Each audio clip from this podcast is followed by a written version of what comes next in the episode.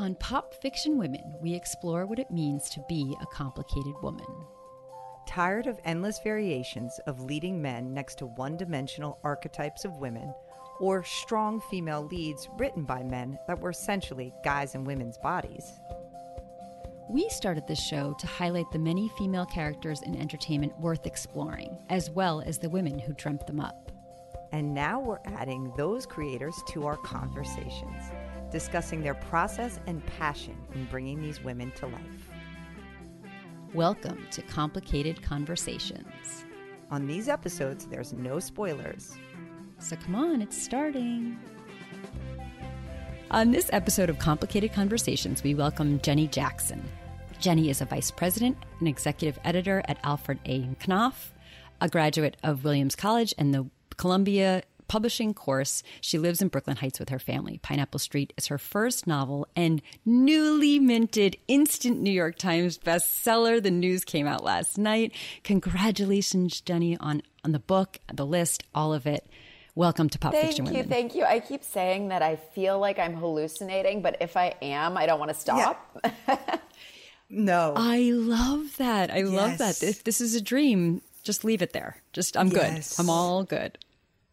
Oh, we saw that and we were just so excited. I'm like, we're going to get her the morning after. She's still going to be floating, I'm sure. So stay up there. Stay up there. Perfect. Yes, yes. Well, tell us a, a little bit about just a brief description of Pineapple Sure. Street. So, Pineapple Street is the story of three women in one Brooklyn Heights family, a wealthy family, and it follows their different relationships with money. We have Darlie, who was born into money, then Sasha, who has married Darlie's brother, so she's married into money, and then Georgiana, who is the millennial baby of the family and who has a moral crisis and wants to give all the family money away. Yeah, mm-hmm. yeah. We love that. So this is perfect for us because we are a podcast that focuses on complicated women. So you've given us three perspectives, which is amazing. So I want to start with Sasha, the outsider. As you noted, she is the sister-in-law or the one that married into the family. So tell us about your development of her and why you wanted her perspective to start the novel. Sasha came to me first, and I think that having an outsider introduce us to the world of the 1%, 1% of New York is helpful because I don't think that the other sisters even realize how privileged they are. And so having an outsider bring us into this world mm-hmm. really just allows the reader to see what we're dealing with.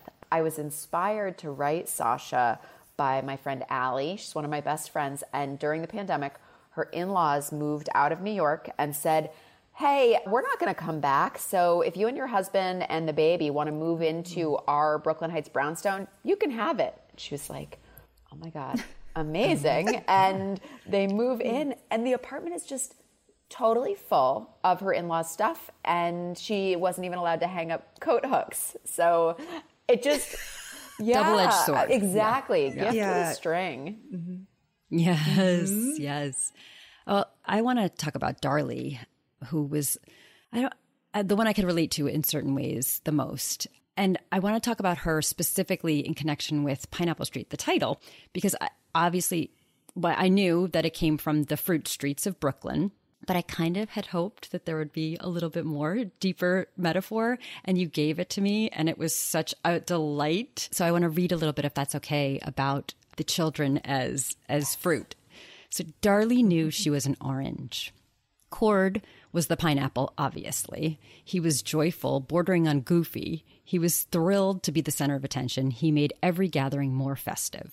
Georgiana, meanwhile, was the cranberry. She was the baby of the family. She was bright and beautiful, but she was not entirely sweet. That left Darlie to be the orange. Boring, dependable, always around, rarely celebrated. Also, she knew, protected by a thick layer of rind, only truly accessible to those willing to put in the time to peel it away. Oh, I love So that. good. And then later, a few pages later, she kind of reckons with this idea and, and realizes she doesn't have to live this way. And she, she says again, she wanted for the first time in her life to peel back her bitter rind and open up to the sweetness within. Oh, mm. fantastic, fantastic. So tell us a little bit more about Darlie, what inspired her and how you came about her her voice and her perspective. You know, Darlie is is one of my very favorites. I came to her last, which is funny because I knew that I wanted an older sister and I knew that she would have children. But the key but I was just having a hard time finding my way into the character. The key that opened up Darlie for me was her intellectual passion. So Darlie is mm-hmm. different from the others in that she is actually a hardcore geek. You know, she was super into mm-hmm. math. She's been really, she's a STEM girl. She went to school. She started out in investment banking, long time passion for aviation and the business behind airlines. And that's how she falls in love with her husband, Malcolm, because he's also what we call an av geek. And so the two of them mm-hmm. share this intellectual passion. But Darlie has two children in quick succession and experiences something I think a lot of us can relate to that it is hard to have a high flying, supercharged career and have young children. And she tries and mm-hmm. you know there are some details in there that come from you know real life experiences of friends when she's trying to pump at work so she can continue to give her children breast milk and the guys on her team make mooing noises when she's walking you know with her cooler mm-hmm. and i mean I related so much to that, to the challenge of being a mom. I have two young children, yeah. and Darlie's really battling with finding her identity after having children and giving up her intellectual passion. Yeah, because yeah. she wants that. She doesn't pretend that this is everything being home with her kids. She, it almost just feels like not a, a, necessity in a way. And she doesn't want to choose, but if she has to, this is what she chooses. But she's, yeah, still seeking that out and, and won't let it go. She won't. And she, mm-hmm. yeah. in, there's one scene that I hope readers will find as sort of poignant as I did, where she does a little pretend day trading after something happens, but she, mm-hmm. she isn't mm-hmm. allowed to actually invest because of her husband's work. And you just see that she's so good at it. Yeah, yeah, mm-hmm. absolutely. Yeah. And it's I'm so glad you called her a geek because I was thinking or eh, you know, intellectual passion sounds better, but I was assuming that Corinne and I relate to her because of the other things you said. We're both mothers, ambitious, struggling with identity, but really it's yeah, it's the geek. We love to you geek know, out. we love to geek out. And and so that explains a lot. So Georgina I am not a millennial, but I am the baby ah. of the ah. family. And so we're also really kind of obsessed with birth order on here, Corinne and I, and offline too. But so we have a lot of discussions about this. So I do relate a little bit as just as the baby, but so she is a really interesting character as well. She is in this off limits relationship and she has this sort of naivete that's sort of heartbreakingly evident in one particular passage I want to read because I think it's so good as well. So Georgina didn't need to be his girlfriend. She didn't need to stake that claim because she knew completely and positively that everything she felt for Brady was reciprocated, that they could call it friendship and he would still look at her in a way that made his insides go hot electric. They were friends with benefits, and for Georgina, that benefit was that she was sleeping with someone she loved completely. Mm. Oh, it's just that last line, line. Is, oh, yes. So it's so perfect for her, and just it says so much. So tell us about your development of Georgina and what it's like to what it was like to write her because it seems like it was. Yeah, I mean, she was absolutely the most fun to write because I think she is a delightful brat. Yes. You know, for the first half of the book, she really doesn't know how privileged she has been. She doesn't know that she's spoiled. She does sort of unthinking things, but she has very good intentions. She would like to be a good person. She would like to think of herself as a good person. And then she does something. She gets caught up in passion. And it's sort of her romantic innocence that means she doesn't see the warning signs. And like in that passage that you read, I think a lot of us have been in, you know, I don't know if it's friends with benefit situations or we have thought that we understood a relationship to be different from what the relationship actually was. Yeah. And it feels pretty terrible.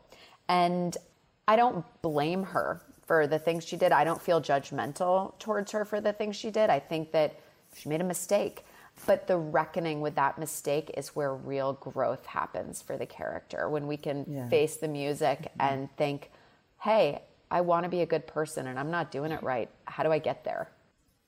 Oh, so good. Yes, yes. And I, I, I think that really comes through in the way you've painted her, which could have gone many other Well, ways. Well, she's a love to um, hate. I have heard from people who are like, Yeah. Yes. "Oh my god, I couldn't Yeah. stand. Oh, I couldn't relate to her." But I hope that even if even if she made readers have a visceral reaction, I hope that they Yeah. still enjoyed being in her company and also saw her journey. Yeah. Yeah, and also there is just something really earnest and naive about her that that you just think, oh, with time, with growth, with experience, this isn't who she is. It's just where she is. I love maybe. that. Where she is. Yeah, I like that. Yeah. Mm-hmm. You wrote this book in the close third person perspective, but also helped us see miscommunications with the different points of view, kind of the wrong assumptions. And that's from little things like the beaver that Sasha finds that she thinks is like this cherished artwork. Meanwhile, it's a total source of shame. And then also really deeper, like when Malcolm thinks that a secret that Darlie is is keeping from her family means something that Darlie doesn't intend it to mean. She's got her own narrative going in her head. And there's secrets, but there's also just poor assumptions and miscommunications in this novel everywhere. Do you think that people are bad at communicating with those that they love, or do you think that these are flaws in the relationships? Maybe some of both. I'm just curious where you were. I love this coming question from. and I love the way you've thought it through because I think you've by identifying close third person as the vehicle for communication, that is exactly why I chose to write it in close third person. When you want to create a drama about people who love each other and who have the best intentions for each other, the conflict is often going to come from misunderstanding.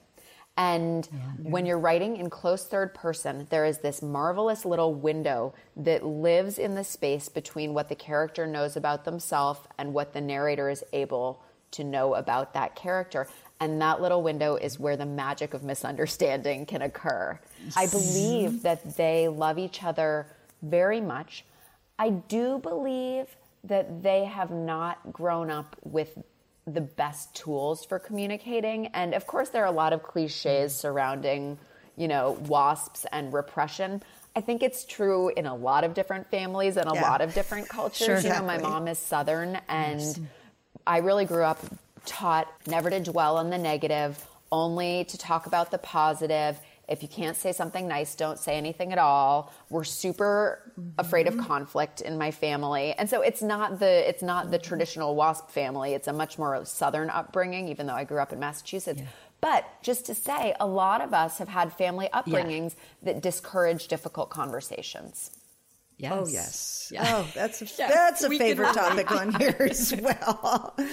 That's a whole nother therapy conversation, but absolutely agree Yeah. that it is not unique to WASPs or or a certain class or anything else. It is Also, pretty ubiquitous. It's only in novel writing where you're you can say the magic of miscommunication and yes, yes, exactly. yes, yeah. So we said in your bio, and it's well known that you're a very well respected editor. You've edited some of the biggest books Kevin Kwan, Gabrielle Zevin, Chris Bohjalian's books. I mean, you name them, you've been involved. So, what was it like for the editor to be edited? And what did you learn having been on the other side? It just must be a very, very big learning experience for you. Yeah, I and what's think. the difference between your expectation and the reality of it, right? Because I can imagine you think, "Oh, I deliver this kindly this. all the time. I can Yes. do this." I I wish that I had done this 20 years ago in terms of Oh, wow. the level of understanding I now have for the author. I had this really off base assumption for a long time. When I had an author who didn't like revision, secretly part of me thought it was laziness. Secretly, part of me Yeah. thought they just are bored with the book and want to move on to the next. They're burned out. I discovered something really weird when I was revising, and it's that yes, it was hard and difficult to rearrange things. Yes, it was hard and difficult to, you know, weave through changes. The hardest thing was going back in and writing new scenes, finding your way mm. back to the exact voice that you had when you were mm. writing. It's I mean, it's like tapping into a very specific mood. And I had been out of that mood and that mind space for months. So I now understand what my writers, the writers who are resistant, I understand and empathize and just respect it a lot more than I used to. But I will say I lucked out and I have the best editors and their notes were really kind, really smart. And I do not like revising, it turns out, but they made it as painless as possible. Oh, But it's not because you're lazy. Now you know that. Exactly. yes. Yeah, and I, I read something about how Kevin Kwan, speaking of one of your authors that you edited, there was like a post it note that you keep of something he said that helped inspire you to finally mm, take the plunge Yes. to write this. Kevin What has been just I mean that. so inspirational on so many levels. He's become a close friend and he's a he's just a really generous, wonderful person and he taught me a lot about mm-hmm. writing comedy, about pumping up the volume on a place so that you can turn a mm. place into a character. But he also writes with intent, and his intent is to deliver his readers joy. So Kevin told me he keeps a hmm. post it over his computer that says joy. And so I did the same because that was my mission with Pineapple Street was to create a joyful reading experience. And so as long as that hmm. word was hanging in front of me, yes, there'll be scenes where the characters have to, you know, suffer some sadness, but the point of the book was to deliver joy to readers. And somehow that. comes through. I, I it really does because it's not yeah, it's not a you know, it's not a comedy in and of itself. It's a dramatic book, but there is a through line of of joy or of like a good feeling behind it all. Um we want to talk about being a GMA pick because yeah, how excited I know some of your early interviews that was not announced yet, so we're getting you after and I, would love to know how that happened and and how you felt, how you reacted and and how that's been as a process. Like I'm trying not to cry because it, it was Yeah. you can't make this happen. You know, I'm a I'm a publisher. If if you could make a book club pick happen, I would do it for every single book. You just Right. have mm-hmm. to be lucky and your book has to resonate with the team and GMA mm-hmm. responded so quickly. So the publicity team sent out Pineapple Street to the book clubs. They responded within a week and they said, "Yes, we want to take it." And so it was like this crazy thing where I knew about Yes. it so far in advance and also just like what an amazing team to say we don't need to wait and see what else comes along. We feel like this is for us you know? And they've been such mm-hmm. incredible partners the whole time a little bit scary to go on live morning television. And if we have a second I, i'll just tell you one funny thing about it. Yes. so Oh, we like, do, yes. i'm trying to put together this you know vision of like a chic author. And i spend all this time thinking about like all right i'm going to wear this pink dress and like you know get my hair looking mm-hmm. good. And the morning of i mean we have to get to the studio super early and i'm just i'm so nervous and i'm like i can't eat breakfast. I'm so nervous. And i have two small children and my house is like pretty much always like in the process of a landslide of disaster. So I'm running out the door and to my husband, I'm like, honey, can you just grab me a granola bar? Like, I'm not hungry. I can't eat now, but I might want to eat right before I go on stage. And he's like, we don't have anything. And so he grabs the bag of bread, like sandwich bread, and there is one slice of whole wheat bread in the bottom of an old bag of bread. And he's like, here. And he throws it to me. I grab it and I run out the door and I jump in the car. I'm about to go on stage and I'm like, I'm ready. I'm feeling good. And all of a sudden I'm like, oh my God, what if I faint? I haven't eaten anything. I'm so nervous. What if I faint? And so it, the whole I'm sitting in the green room with the GMA team, and I'm like, "Excuse me, guys." I pull out the plastic bag of bread, and I'm like, "Just gonna eat this little slice of Just bread." gonna nibble on this. they must have the been. the, end, the heel of the bread. Oh my god! That's by the way. Oh so th- this could happen in my house. It's like that's such a mom Absolutely. Like, story, right? Yes. Of course, of course. Absolutely. Oh, oh my god, that is so good. Oh boy. Well, this is. I'm going to lead into a totally funny, hopefully random oh, segue oh, it's here. not Oh, a no. random segue because that's a oh. mom story. Yeah. Okay, go. but she knows more than me. This is about astrology. So we have a side interest, very strong one here. in astrology. And so we ask all our authors what's their sign and do they relate, unless we cyber stalk them. And I believe we know you're a Cancer. Is this correct? Okay. and so you've said a few things already. She's right. There's Yeah. very maternal, Cancerian. Um, home is very important. You've wrote a book very focused Yes. on a home and Yes. a place. Yes. So, do you relate to being a Cancer? Yes, the part of it that hits closest for me is the sensitive part because Yes, the I am sign. both on a good day very sensitive to other people's emotions and on a bad day super sensitive about my own. to your own. Yes, exactly. To your own. Exactly. Yeah. And it's it's more of like feeling things really strongly, I think is mm-hmm. is a, a a hallmark of this sign. And we were just talking to another a screenwriter yesterday who was talking about how they move sideways, how crabs move sideways, but how also strong you are at making things happen, but you just come at it in a different way. You got to go oh, sideways. I love that. Because crabs, right? Because they don't charge forward. Like I'm a Leo, okay? The lion's coming lion. right at you, is going to roar. But the crab is, you know, Yes. and it's funny. My both our mothers are cancers, and so Yes. we have a lot of feelings about cancers. But I'm joking. But but I often think, and this says more about my mother daughter relationship, about the the Yes, the pinchers. the pinchers. I was going to say the claws, the pinchers. But I like this, like them moving side the to skitter, side. yes, Yeah. and also how there's a hard shell with sweet, delicious oh meat. Oh my god, under it. maybe maybe the crab is the orange. Oh, Yes, I like the that. crab. Well, I don't think orange. Darlie's birthday That's is so in the book, but we're for sure just going to decide We right can- now. Cancer. We can give Right. that to her. Yes, We we have actually we never know with this question, by the way, if people have any feelings on astrology. I mean, it can really go Fall flat. badly if someone's like, "Yeah, I don't on even know my their sign," book, and now we're going to ask you about. they're like, "We don't care," but but we keep it because the vast majority of answers are way the other way. We've gotten some of the most interesting answers on on that, so you just never know. But but there's been some who are like.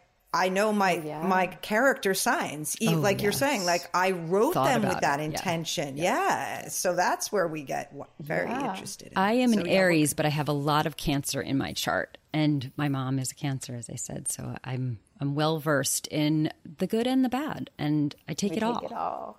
Mm-hmm. Yes, mm-hmm. yes. So we'd love to, if we have a minute, I'd love to talk about, circle back to the article that made this whole story come together for you. That was really fun to find in the acknowledgments. Yes, there was an article published in the New York Times called The Rich Kids Who Want to Tear Down Capitalism. The Rich mm-hmm. Kids Who Want to Tear Down Capitalism by this journalist, Zoe Beery. And it was about these millennial heirs who are set to inherit vast fortunes that are in direct conflict with their moral values. And so these millennials are trying to figure out how to give away their family fortune. And obviously, that creates a lot of friction with their families who have set up entire legal apparatus to prevent that from happening. And that, I had, so I was walking around Brooklyn Heights a lot. I was thinking about my friend Allie's story. I was thinking about a wealthy family living in Brooklyn Heights, a brownstone, an in law. But when I read this article, everything clicked together for me because our attitudes towards wealth are so dictated by our age, by our generation. I'm a geriatric millennial. I was born on the Gen X side of the millennial spectrum. And so I grew up watching like Clueless and Troop Beverly Hills and MTV's Cribs. And I was like, money seems so cool. I wish I had it. And then I think that, you know, people who are in their mid to late 20s now have a much more sophisticated relationship. money with is corrupt. It's corrupt. Yeah. Income inequality is the most shameful issue of our time. Inherited wealth is unfair. You know, they they're coming at it from a really different place.